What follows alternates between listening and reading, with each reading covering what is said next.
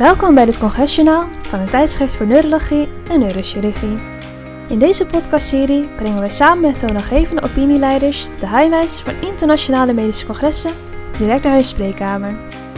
In this episode, we talk with Dr. Afag Garjani from the Queen's Medical Centre in Nottingham, UK, about a large community based study on COVID 19 in people with multiple sclerosis. Good morning, Dr. Garjani, and thank you very much for joining us. Good morning. You presented data from a large community based study of the UK MS Register. Could you tell us, first of all, what the UK MS Register actually is? So, the UK MS Register is a patient reported MS registry that has been collecting data longitudinally from a large cohort of people with MS from all over the UK since 2011. What was the, the rationale behind the analysis that you've recently done? When the COVID 19 pandemic started, we launched the study in the very early weeks the outbreak started in the UK. And we wanted to understand the impact of the COVID 19 pandemic on people with MS. So, the MS population uh, represents patients that have different degrees of long term physical disabilities, and most of them are on long term treatments that modulate the immune system. And these treatments are called disease modifying treatments or uh, DMTs. And we didn't know the risk of COVID 19 having the disease and all the uncertainties that the pandemic had caused associated with this population. So essentially, we set out the study to look at this issue. And how did you collect the data?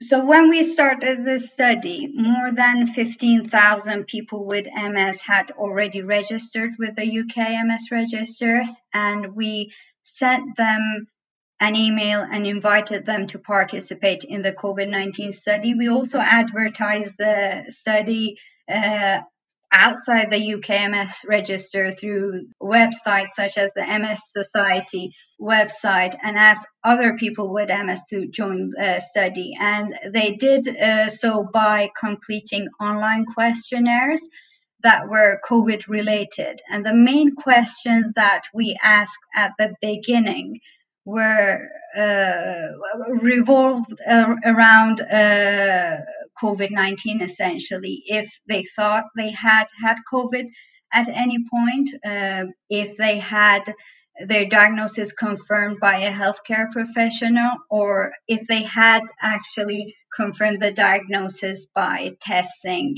Uh, and this study is uh, running prospectively, so we're continuing to follow up patients up. Uh, we're adding questionnaires, looking at different aspects uh, of how the pandemic might have affected people with MS, and essentially uh, monitoring the situation as we go through the pandemic.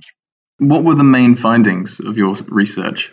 So, before I uh, explain the main findings, I have to say, uh, the, the, main discussion about COVID 19 and MS uh, was and probably is still around disease modifying uh, therapies.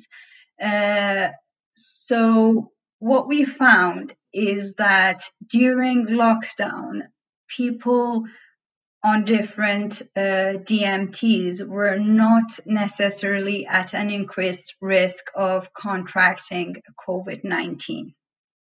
Okay, and what can be concluded from that?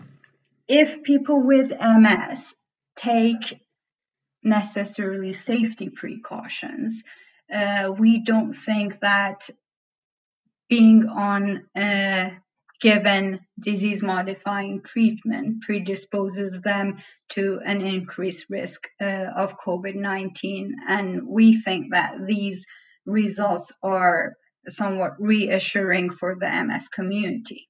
What can other countries learn from the, these findings as well? Many researchers in the world, including ourselves, have access to databases or registries that are physician reported. And these databases give us the opportunity to study the outcome of disease such as COVID 19 in a population of people with MS. However, uh, using the platform the UKMS registered had provided for us, we had access to a large number of people with MS who hadn't developed COVID 19. And therefore, we were able to follow them up, study the incidence of COVID 19, and monitor the situation as we went through uh, the pandemic.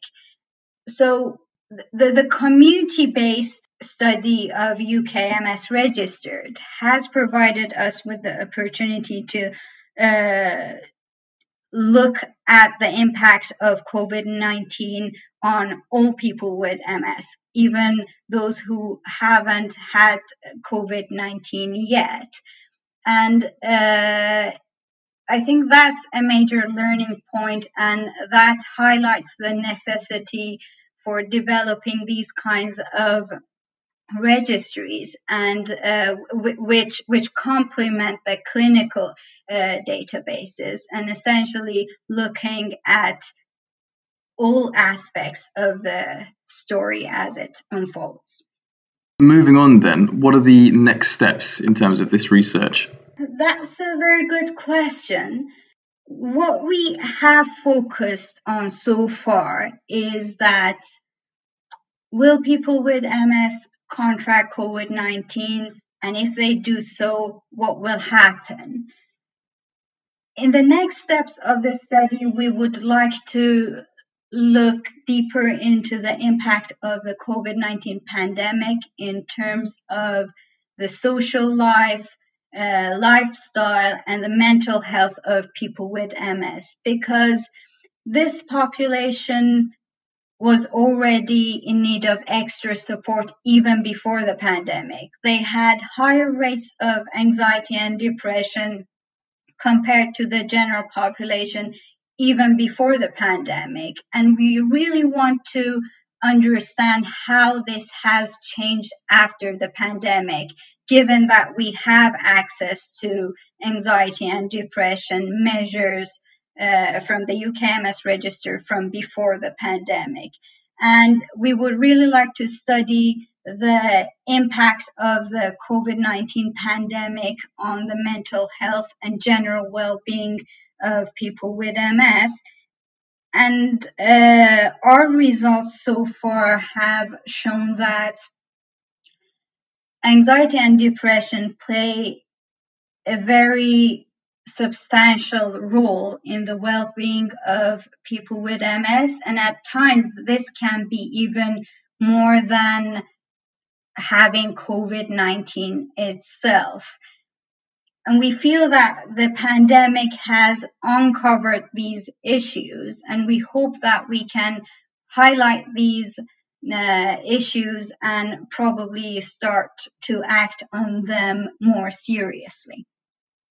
Dr. Garjani, thank you so much for your time to elaborate on this relevant topic on behalf of the UK MSR COVID 19 study team. You're welcome and thank you again. We hopen dat deze podcast waardevol voor u was.